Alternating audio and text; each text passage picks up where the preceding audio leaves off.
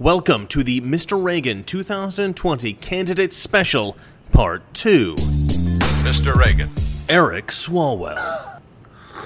Eric Swalwell is a virtue signaler of the first order. He and Cory Booker are indistinguishable in every way except skin color. So, like in the case of Beto and Buttigieg, Booker wins, which makes me wonder why Swalwell is running at all. I mean, he's running as a Democrat in 2020. I mean, he's not just white, he's a ginger. He's like the Conan O'Brien or Jim Gaffigan of politicians. He's the whitest of all whites. What is he thinking? All right, before we start part two, I'd like to talk once again about this Trump coin. Again, I was going to say, I'm so sorry I have to waste your time with this ad here for a minute, but you know what? It's worth it, because this is a cool thing. This is actually a cool thing. Donald Trump arrived back from a golf weekend smiling as he walked across the White House lawn.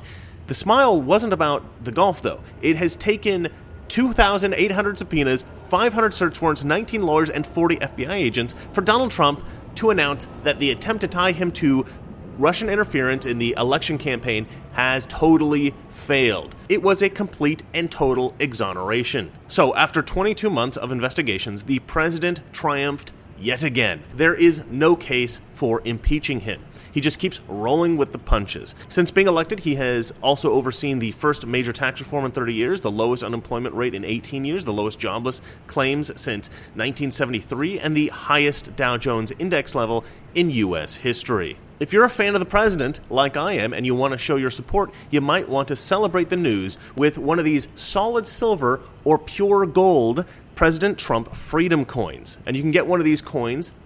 Look how awesome that is. And it's got all his achievements here for the first 2 years. Okay. You can get one of these coins by going to TrumpCoin2020.com and also make sure that you use the code Reagan to save $5 off the silver coin and use the code Reagan Gold to save $100 off the gold coin. I have a link to the website in the description below. All right, now let's break down the 2020 field. The far-left publication, The Atlantic, had this to say about a potential Eric Swalwell primary victory. No. Let's just go with no. My investigative reporter friend, Dick Jackman, observed, "He's too good-looking to be a Democrat." I don't know about that, but I'm pretty sure he's a robot. Donald Trump is not malicious. The only way he becomes effective is if people are willing to carry out his orders. We just need to make sure the next person is not willing to carry out an unlawful order. Robot Swalwell. Robot Swalwell announced his candidacy on The Late Show with Stephen Colbert, so we know he's serious. I'm running for president of the United States. To honor you announcing on our show, I'm giving you a very coveted, I announced on The Late Show with Stephen Colbert button right there. That's for you, sir. Thank you. Thank you. Very limited edition. Yes. Eric Swalwell has an estimated net worth of negative $54,000, according to the LA Times. The man makes $174,000 per year and has been in office since 2012. I mean, no judgment, I've still got student debt, but I've mostly been a total failure. This guy is highly successful. I don't think it's a stretch to say that he is not the best at personal finance. And he wants to control the pocketbook of the nation? I don't think so. He's running on a gun control platform, a gun violence platform, but he hasn't said a thing about the violence in the black community in America. His entire focus is on what he calls military weapons. Never mind that pretty much every gun murder in America happens with a pistol. Eric Swalwell does not hedge on gun control. He takes the pretty much unelectable position that we should confiscate all military-style weapons from the public and imprison those who resist. Gun control is the central plank in your campaign. You wrote last year, quote, "We should ban possession of military-style semi-automatic assault weapons. We should buy back such weapons from all who choose to abide by the law, and we should criminally prosecute any who choose to defy it by keeping their weapons." What's the punishment for people who don't hand in their guns? Do they go to jail? Well, Jake, they would, but I also offer an alternative, which would be to keep them at a hunting club or a shooting range. He's also one of the most vocal, hardcore anti-Trump guys in the field. He relentlessly attacks Trump to the point of absurdity. He sounds like the ladies of The View. He's the type of guy who uses really strong language to sound authoritative. But that's a problem, because when he's wrong, he's really wrong. And he's wrong a lot. And this is where he and Cory Booker are like brothers from another mother. They have precisely the same rhetorical strategy. Extreme positions supported by strong, unapologetic language. As I said, a virtue signaler of the first order. And, as I said, Cory Booker is black, so using leftist logic, he wins. The stupidest thing that I could find that Eric Swalwell has said is when referring to a hypothetical war between gun owners and the U.S. government over gun rights, he said, "It would be a short war, my friend. The government has nukes." Charming, a presidential candidate who jokes about nuking American citizens.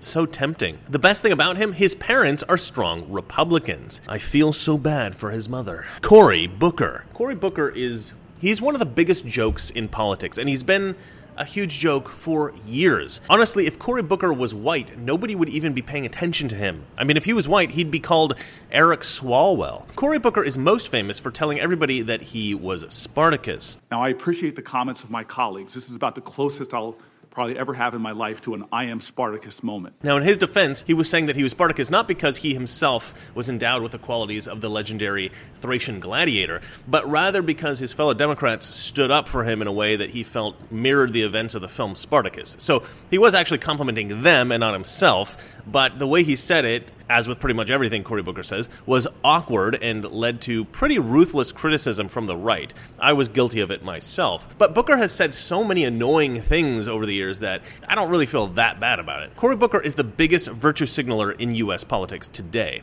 Everything that he says sounds like a Martin Luther King Jr. speech. He could be talking about how much he likes McDonald's french fries, and he make it sound like he's making a stand on the greatest ethical decision of our lifetime. This is why so many people hate Cory Booker. The guy is exhausting. Sanctimonious. Commander-in-Chief, in an Oval Office meeting, referring to people from African countries and Haitians with the most vile and vulgar language. That language festers. When ignorance and bigotry is allied with power, it is a dangerous force in our country. Your silence and your amnesia is complicity. Right now in our nation, we have a problem. I don't know if 73% of your time is spent on white supremacist hate groups. When Dick Durbin called me, I had tears of rage when I heard about his experience in that meeting. And for you not to feel that hurt and that pain and to dismiss some of the questions of my colleagues, tens of millions of Americans are hurting right now because of what they're worried about what happened in the White House. That's unacceptable to me. There are threats in this country. I'm grateful to be on this committee. I'm more than ever today happy I'm here.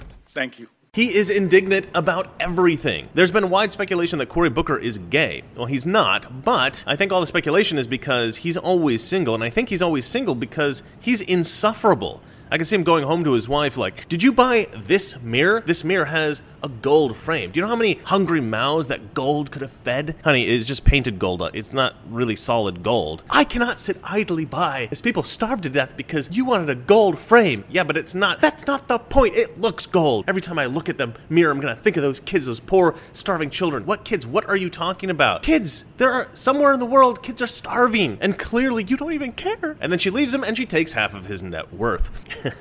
Okay, that took too long. I'm sorry about that. Booker is running on a platform of, I have no idea. No one knows. It's just, I think he's running on the I'm black platform. I think some people probably told him that he reminds them of Barack Obama, and so he got in his head that like, maybe I'm next. Something like that. But he's really awkward. I actually like Booker because of this. I kind of have sympathy for nerdy, socially awkward guys. I would for sure be friends with this guy if we grew up together or whatever. But even if he was a strong Republican, I probably would never vote for the guy in a presidential primary. He's just way too awkward, and he tries way too hard, and he really wants to be president. And it's obvious to everybody. People don't like it when they can see that you're trying too hard. You've just got to show people that you're the right person for the job. You can't seem too desperate. I knowingly violated the rules that were put forth. I understand that the penalty comes with potential ousting from the Senate. I'm saying I'm knowingly violating the rules. Okay. Senator Cornyn has called me out for it. How many times you learned to tell us, sir? Yesterday I broke these sham committee confidential rules, and I accept full responsibility for what I'm doing. If you weren't following there, Senator Booker says he broke the rules. He actually didn't break the rules. We'll get to that in a second. Cory Booker is running on this weird idea called baby bonds. That baby bond legislation. Ooh, yes, the baby bonds. Tell us, what is a baby bond and how will it close the racial wealth gap? Imagine if you now, every 18-year-old has upwards of $50,000 of capital. That's huge. It's huge. Columbia University says my bill would literally virtually eliminate the racial wealth gap in America. Wealth is what's important. And we are at a point now, in Boston, for example, the average white family's wealth is about $280,000. You know what the average black family's wealth is? $8, is that right? $8. You know your data. And that's come on. I hate this race stuff. I'm so sick of it. Booker's greatest sin, in my mind, is that he perpetuates the black people in America are oppressed myth. It's just so stupid. Black people are not oppressed. There's no black American who is worse off than the average African in Africa, right? Life is hard for everyone. Black, white, gay, straight, men, women, Christian, Muslim, atheist, everyone. The more you encourage any particular group to believe that their lack of success is somebody else's fault, the less likely they will be to sort themselves out.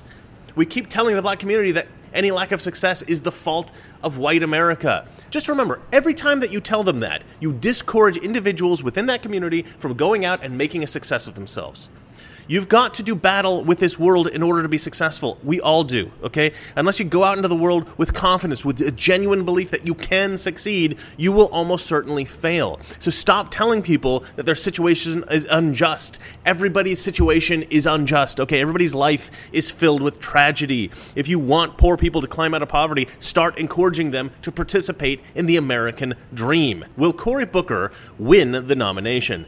I highly doubt it, but it's not impossible. I think he likes being in the limelight, though, and this keeps him there.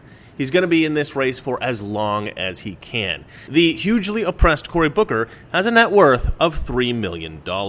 Kamala Harris. Wakanda forever. Paid for by Kamala Harris. Ugh.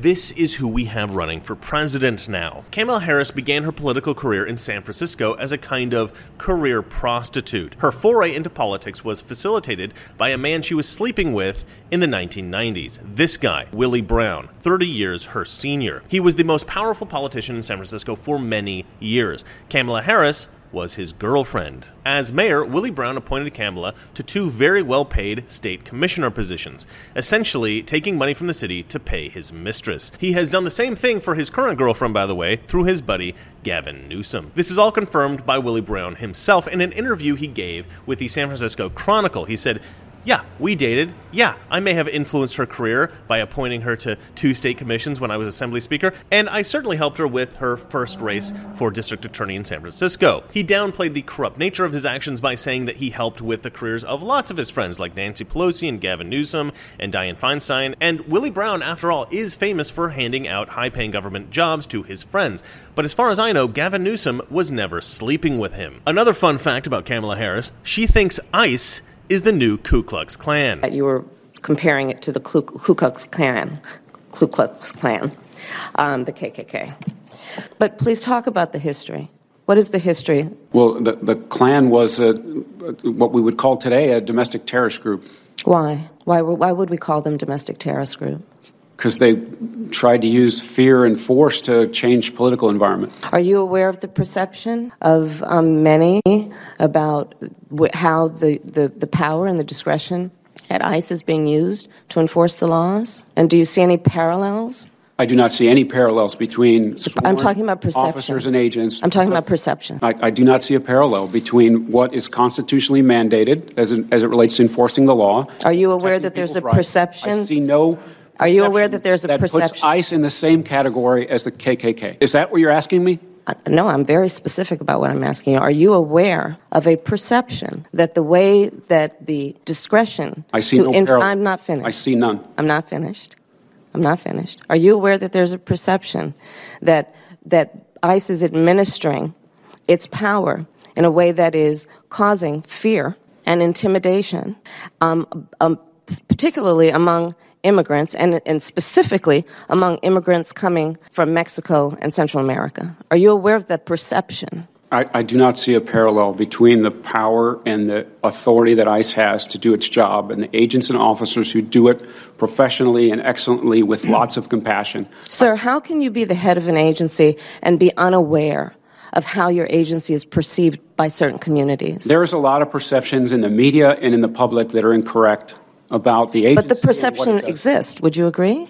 Whether or not it's correct. And wouldn't you agree then that if that perception exists, there might need to be some work done to correct the perception? I do want to advocate for the workforce, and I think more people need to know how valuable they are to the society. So I agree with you on that. And as awful as that clip is, the cringiest thing I've ever seen her do was this hilarious bit that she did for The Late Show with Stephen Colbert. I'm California Senator Kamala Harris, and I am pleased to announce that I am running for the first ever Senate seat of Wakanda. I have no problem doing my fair share and grabbing a spear. Public perception is key. I'm willing to shave my head if absolutely necessary. Killmonger may have ruined and burned your field of heart-shaped herbs, but don't worry. I'm from California. I can repopulate that field with a bunch of different herbs. I know you will make the right choice. And as always, Wakanda forever. Yeah. Kamala Harris is worth $4 million. Bernie Sanders. Ladies and gentlemen, we have a tradition. When people sit at the same table, they, when they finish it, the other side has to sing their own song. I should say that according to the Russian that I'm currently colluding with, my girlfriend, dinner parties where the men dine shirtless is a common tradition in Russia. So this isn't that weird. Although she did mention that she finds it disgusting, just not abnormal. What is abnormal is that this video was taken in 1988. Russia was still the USSR, and this is where Bernie Sanders, as a sitting US senator, decided to go on his honeymoon. Sanders is generally thought to be more or less scandal-free. He's not involved in any sex scandals or insider trading. He seems like a, though misguided, genuine, principled old guy. The problem, however, is that his principles are that of communism. This guy is a communist. That's the big Bernie Sanders scandal. What did you find that the people there needed most? Okay. And what is it that you propose that the city of Burlington now do? Okay. One aspect, what is going on in Nicaragua, and where President, and again, what has to be understood is the economic problems of Nicaragua are not unique in Central America or in the Third World. In fact, as poor as Nicaragua is, one of the nice things that I saw is that as a result of government policy, direct government policy in terms of the distribution of food, people are not hungry by and large. I think it's fair to say. It's funny, sometimes American journalists talk about how bad a country is because people are lining up for food. That's a good thing. In other countries, people don't line up for food. The rich get the food, and the poor starve to death. In Nicaragua, people are not starving to death. They never learn. You may recall way back in, 1961, they invaded Cuba. And everybody was totally convinced that Castro was the worst guy in the world, that all the Cuban people were going to rise up in rebellion against Fidel Castro. They had forgotten that he educated their kids, gave them health care, totally transformed the society. Just because Ronald Reagan dislikes these people does not mean to say that the people in their own nations feel the same way. So they expected this tremendous uprising in Cuba. It never came.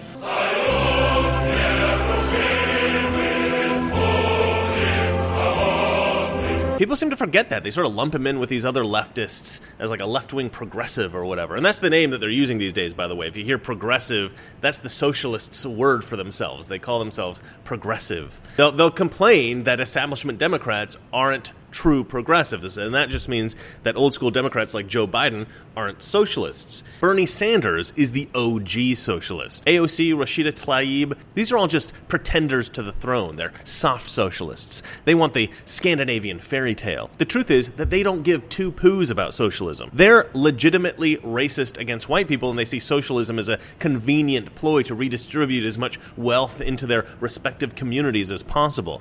The Democratic platform is great about that. environmentalists get a little, Black Lives Matter gets a little, LGBT gets a little, feminists get a little, unions get a little. You guys are going to vote for us, right? Okay, good, good. Hispanics get a little, Muslims get a little, illegal immigrants get a little. We'll go ahead and get you that citizenship real soon so you can vote for us too, all right? And for those who think I'm being too severe when I say these women are legitimately racist, I would respond by asking you to consider what it means to condemn an entire ethnic group, an entire gender, an entire religion. The left, and specifically the progressives, constantly rant on about how racist white people are, how sexist men are, how intolerant Christians are. They insist that negatively stereotyping any group is some great evil, and then they turn around and negatively stereotype everyone they don't like in every conceivable way. They are hypocrites of the highest order.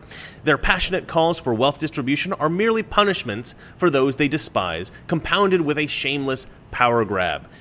It's the dirtiest kind of deceptive politics. But I don't think they want true socialism. In their mind, socialism is rich white men pay for the rest of us. Being a socialist is wonderful in a capitalist democracy. You can pretend to be some kind of hero fighting for the poor and the marginalized while never actually having to suffer the consequences of the depraved system to which you subscribe. But Sanders, the OG, is not a fake socialist like the rest of these guys. He's legit, and he's been a legit socialist since the USSR days. He just won't give it up. I guess that makes him legitimately too legit to quit. Bernie Sanders' net worth is $2 million. Certainly not the wealthiest dirtbag in Congress, but not the net worth of your typical communist. The net worth of the average Venezuelan is about zero, I think. The average income for Cuba is something like $200 per year. You, Bernie Sanders, are a terrible communist. You know what? I say send them all to Venezuela. Bernie, AOC, Omar, Tlaib, the real socialists, and the fake ones.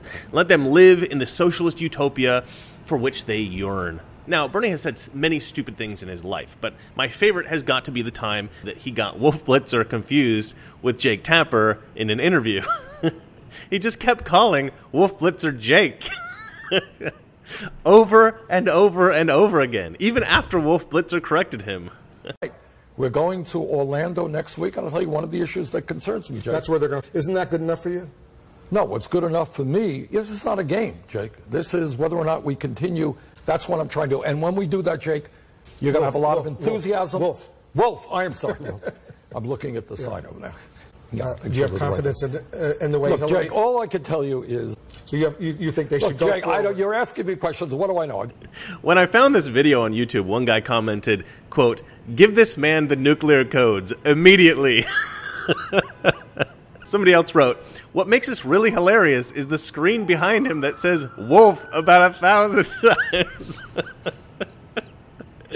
I'm sorry. I'm so professional. This guy kills me. There are a few good things about Bernie. Oh my gosh, I'm crying. There are a few good things about Bernie. As I said before, he's principled. I respect that. And he helped keep Hillary out of office in 2016. So you know what? Here's to you, Bernie. But I mean, he still is a communist, so. Amy Klobuchar. Amy Klobuchar is every school teacher I've ever hated. Now, don't quote me on that, Snopes. That's what we call a metaphor. I will explain it to you in another video. Seriously though, did you ever have a teacher that you just hated? One of those really evil ones? You know what I'm talking about. Because you know, deep down, you deserve to be punished. It's all right, Grace. It's Ferris Bueller, little twerp. I'm going to set a trap and let him fall right into it. You've got a real attitude problem, McFly. You're a slacker. Amy Klobuchar is almost a caricature of a mean teacher. The ABA said that it made that request because of its, quote, respect for the rule of law and due process under law. I'm just waiting until the staff is done talking over there. And actually, Klobuchar does not just appear to be a psychopath. She really is one. Klobuchar consistently dehumanizes her staff. She has her campaign people running personal errands, including washing her dishes, which actually violates Senate ethic rules, by the way. And she has even admitted to throwing things in the office. Wait, she dehumanizes people, she throws things at them, and she makes them wash her dishes. I think Amy Klobuchar really just wants a wife.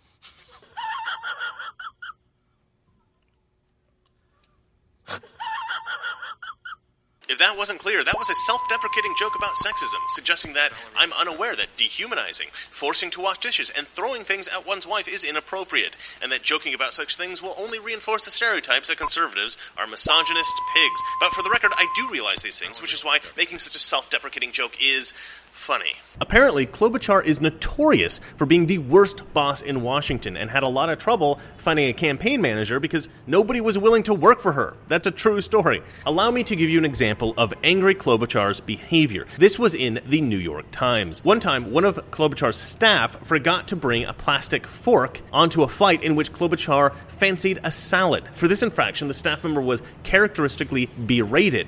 Klobuchar then pulled a comb from her purse, devoured the salad, handed the staff member the comb, and snapped, "Clean it." Klobuchar defends her behavior as having high expectations. Sure. You don't hear much about this because, one, nobody cares about angry Klobuchar, and two, female reporters and news editors all bury the story under the excuse the Klobuchar accusations are sexist. They claim that if a man mistreated his staff in this way, it wouldn't make the news. Come on. If you are such a horrible person that nobody will work for you and you're running for president, yeah, that's going to make it into the news. That story transcends race, religion, gender, sexual preference. If you are a newsworthy level a-hole, no amount of "she's from an oppressed class" BS is going to save you. Klobuchar became famous during the Kavanaugh hearings when she asked Brett Kavanaugh if he'd ever blacked out from drinking. But the concern is about truthfulness. And in your written testimony, you said sometimes you had too many drinks. Was there ever a time when you drank so much that you couldn't remember what happened or part of what happened the night before? No, I remember what happened, and I think you've probably had beers, Senator, and so you're saying there's never been a case where you drank so much that you didn't remember what happened the night before or part of what happened? That's you're asking about, yeah, blackout. I don't know. Have you? Could you answer the question, Judge? That's not happened. Is that your answer? Yeah, and I'm curious if you have. I have no drinking problem. That's it. That's why angry Klobuchar is running for president. That moment. What is angry Klobuchar running on? Nobody knows. More importantly, nobody cares. Net worth? Nobody cares. 2018 charitable donations? Nobody cares. My prediction? Angry Klobuchar will be one of the first candidates to drop out. The only remarkable thing about her is how mean she is to her staff. Not a viable candidate. Let's move on. Elizabeth Warren, a.k.a. Pocahontas. Elizabeth Warren is one of our more famous contestants here on Who Wants to Be a President. Warren famously claimed to be a Native American, for which Trump dubbed her Pocahontas, the most brilliant nickname he has yet bestowed upon a political rival. Pocahontas. They always want me to apologize for saying it. And I hereby... Oh, no, I want to apologize. I'll use tonight. Pocahontas, I apologize to you. I apologize. To you, I apologize.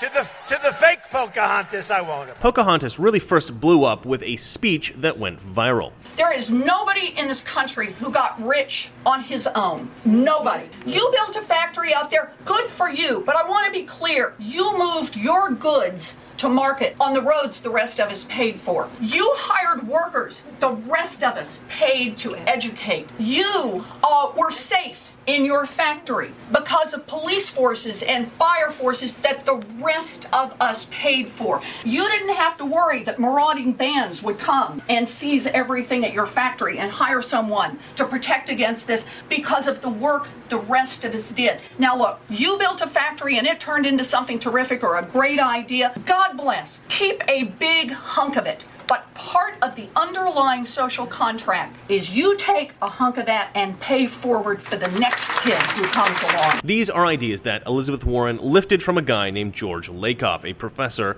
at Berkeley. Both Lakoff's ideas and Elizabeth Warren's reiteration are total bunk, because the premise of their argument, so lauded by the progressive masses, is based on a fundamental misrepresentation of tax collection. That is, that taxes are collected from the common man. No, taxes are not collected from the common man. The top 1% paid a greater share of individual income taxes than the bottom 90% combined. The top 50% of all taxpayers paid 97% of all total individual income taxes. Basically, rich people pay all the taxes in this country.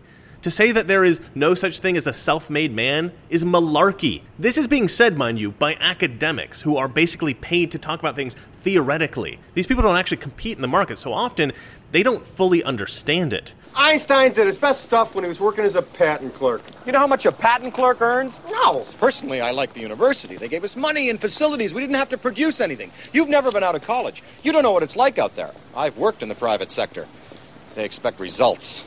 Look, if you want to say that these business owners aren't self-made men because they are benefiting from the resources pooled by the federal government, fine. But that's not money that came from the lower classes. These millionaires aren't standing on the shoulders of the public. They're standing on the shoulders of other millionaires. Okay, if we're going to redistribute the wealth that they've generated appropriately, then we need to distribute it back to these other millionaires. And I don't think that's what Warren had in mind. But that's accurate.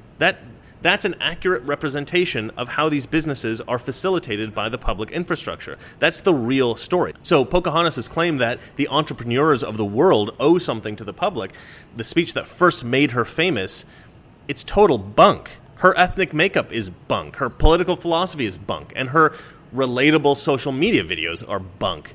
I'm glad for everybody who's joining this video. It's great to hear from you. Hold on a sec. I'm going to get me a beer.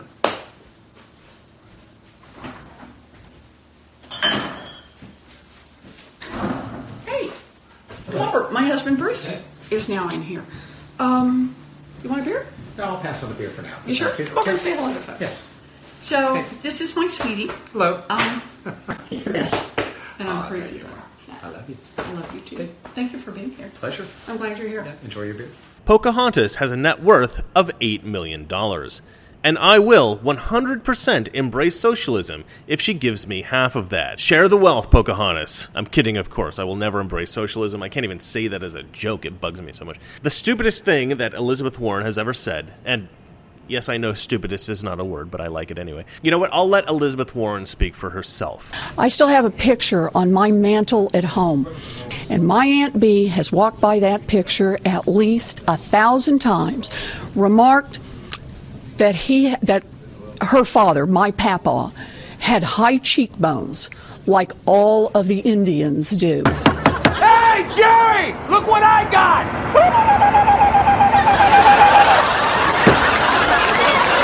Mike Gravel, the Gravelanche. I've actually heard it's Gravel, but I don't care. This guy may get the award for being the most hilarious candidate. This guy is 88. He's already 12 years over the life expectancy of the average American man.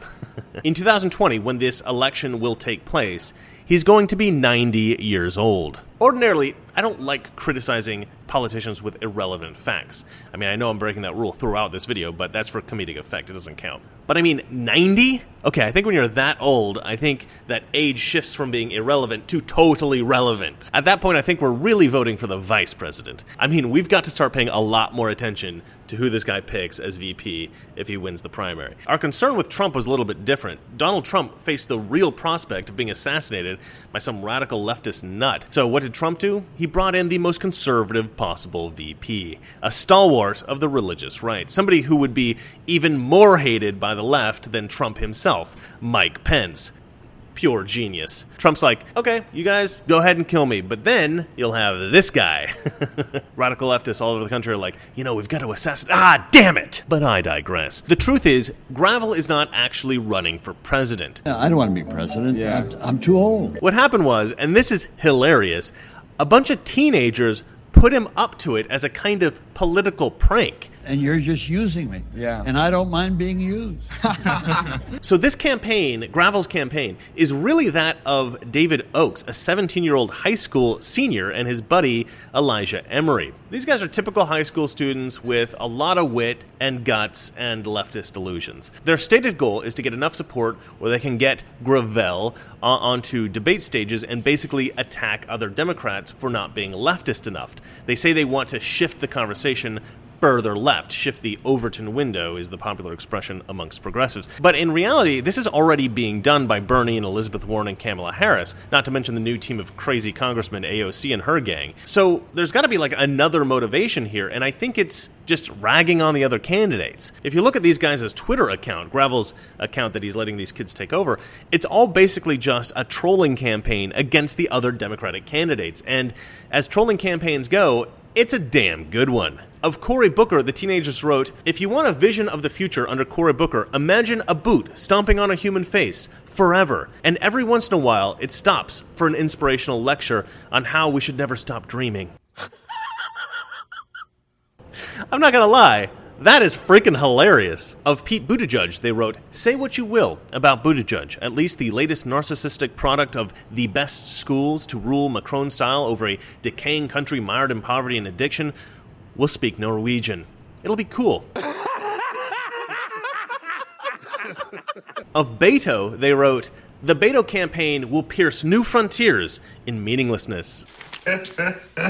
These guys are, I have to admit, pretty epic trollers. I mean, they're so good at this that I sometimes wonder if they're not secretly Trump supporters who are, you know, just exploiting Gravel's Twitter account just to wreck the other candidates. Okay, time to get serious. Unofficially, Mike Gravel seems to be running on a marijuana is good campaign. The teenagers running his Twitter account have asked people to donate $4.20 as a way to encourage the pro-pot community to donate. And this is one of their primary constituencies, if not their only constituency. Mike Gravel, after all, was the CEO of a major marijuana company. I think he still might be. I'm not sure. But the pot thing is kind of the unofficial platform. Officially, Mike Gravel is running on the platform No More Wars. This guy is super anti-military, like to a point where I'd call him an isolationist. And isolationism is the position that the U.S. took before World War I, where we just don't engage in any wars. We're neutral like Switzerland. And this is actually a reasonable position and super tempting and something I'd say is worth looking into for conservatives. But I'm also of the mind that the world is constantly playing an epic game of King of the Hill, and the U.S. has been the king for a very long time. So lots of other cultures want to knock us down.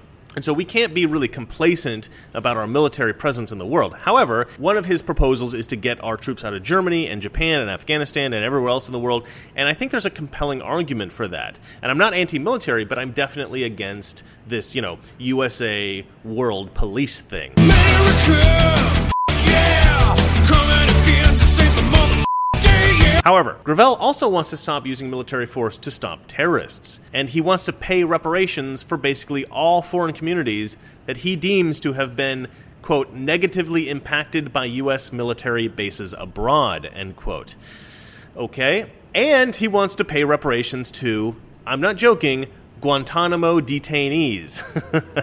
I mean, Mike Gravel is batshit crazy. His platform is also pro-BDS, which is an anti-Israeli position, which stands for boycott, divest, and sanction. This is widely regarded as an anti-Semitic policy. I don't think everybody who supports BDS is an anti-Semite. I actually hate it when people point a finger and say bigot just because they support a particular set of political policies. We see that every day, obviously, with Donald Trump and like the border wall. But the BDS thing is really controversial on the left. There's a huge split. Many leftists claim that BDS is anti-Semitic, and then some leftists embrace BDS. So this is a big unresolved issue on the left, and they really have to figure it out. I think you can be anti-Israel and not anti-Semitic, but if you take a truly objective look at the Palestinian aggression versus Israeli action against Palestine, it's pretty clear who the bad guys are. I mean, Israel is a complicated mess that can't easily be resolved. Given the violent tendencies of Hamas and terrorist groups generally, I think it's irrational to support the Palestinian side. I don't see a ton of Jewish terrorist groups running around the world suicide bombing Christian churches on Easter Sunday, killing hundreds of innocent people. I'm just saying, and for those of you who's like, oh, it's unrelated, come on, guys, this is a pattern, all right? And these groups are connected. They're funded by the same people, and they have the same violent ideology. Being pro-BDS, I get that some of these people think that they're supporting the plight of the poor, oppressed Palestinians, but come on, these oppressed people are consistently perpetrating acts of terrorism against Israel. Settlements is not a reasonable excuse for murder. An article in the Washington Post Post illustrated the violence of Palestinians against Israelis, using the example of a pregnant Israeli woman who was shot by Palestinians, causing her to lose her baby in December 2018. Also mentioned was the rape and murder of a 19-year-old girl from a West Bank settlement. On the other hand, the example that they used of a Jewish terror attack was a mosque with the Star of David spray painted onto it. Anyway, not every Jewish man in Israel is a good guy. Not every Palestinian is a terrorist. But it seems to me that the Israeli position tends towards defense and the Palestinian position tends toward aggression. Mike Gravel also promotes a super juiced up social program, essentially an Uber nanny state, the same kinds of stuff that the socialists are asking for. But I'm not going to get into all that because it's a bit overwhelming and Gravel isn't even a serious contender, so his ideas aren't really worth discussing. Again, this isn't really his campaign. It's the campaign of a bunch of teenagers. Now, Mike Gravel understands that he's being used as a mouthpiece for the political views of these kids, or I should say his Twitter account is being used as a mouthpiece. He freely admits this, but he thinks it's fine because these guys more or less share the same radical political views as Gravel. As a legislator, I've used people all my life. And so if they're using me for what they believe in, which happens to be the same things that I believe in, then boy, Katie, bar the door. We want to do more. Yeah, exactly. At the end of the day, I'm actually really impressed by these high school students. I think they've adopted the politics of a delusional worldview, but they're really smart kids, and they've found a brilliant way to become prominent political players while they're still in high school. I mean, wow. One place that they've fallen short is the campaign announcement video that the kids made for Gravel. This thing was amateur hour. It was nowhere near the legendary genius of his first presidential campaign video in 2008, which was Gravel silently standing in front of the camera for a full minute before walking off and throwing a rock into a creek. I actually remember this. It was very weird. It was like an experimental film or something. Watch.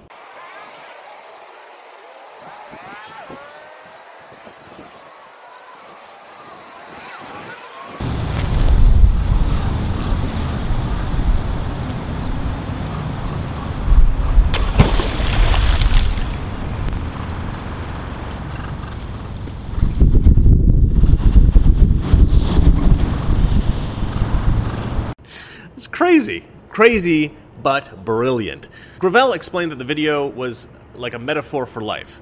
Quote, you exist, you cause ripples in the water, and then you disappear. It's strange that the primary thing that Gravel is known for is an avant-garde modern art campaign video. I'm not sure that I'd want that to be my legacy, but it definitely got him noticed in 2008, so it did its job. In the 2020 video, the high school kids tried to recapture the attention-grabbing genius of this original video, but it just didn't work. Granted, these are high school students, so I won't be too critical. In all honesty, I think your efforts aren't helping the Democrats. I think that you're helping out Trump. I know he doesn't want to be president, but this campaign is just too much fun. I love it. Of all the Democratic candidates running for 2020, this is the guy I'm supporting for president, Mike Gravel. Sweetheart, can we stop it? Well, that's it for me. Thanks for watching. If you like this video, hit the like button. If you want to see more like this, please subscribe. And if you hate me, your name is probably Seth Moulton or Wayne Messam. Sorry, guys. It was a long list, and to be honest, I got lazy toward the end. Good night. I will not make age an issue of this campaign. I am not going to exploit, for political purposes, my opponent's youth and inexperience. The trouble with our liberal friends is not that they're ignorant. It's just that they know so much that isn't so. Now,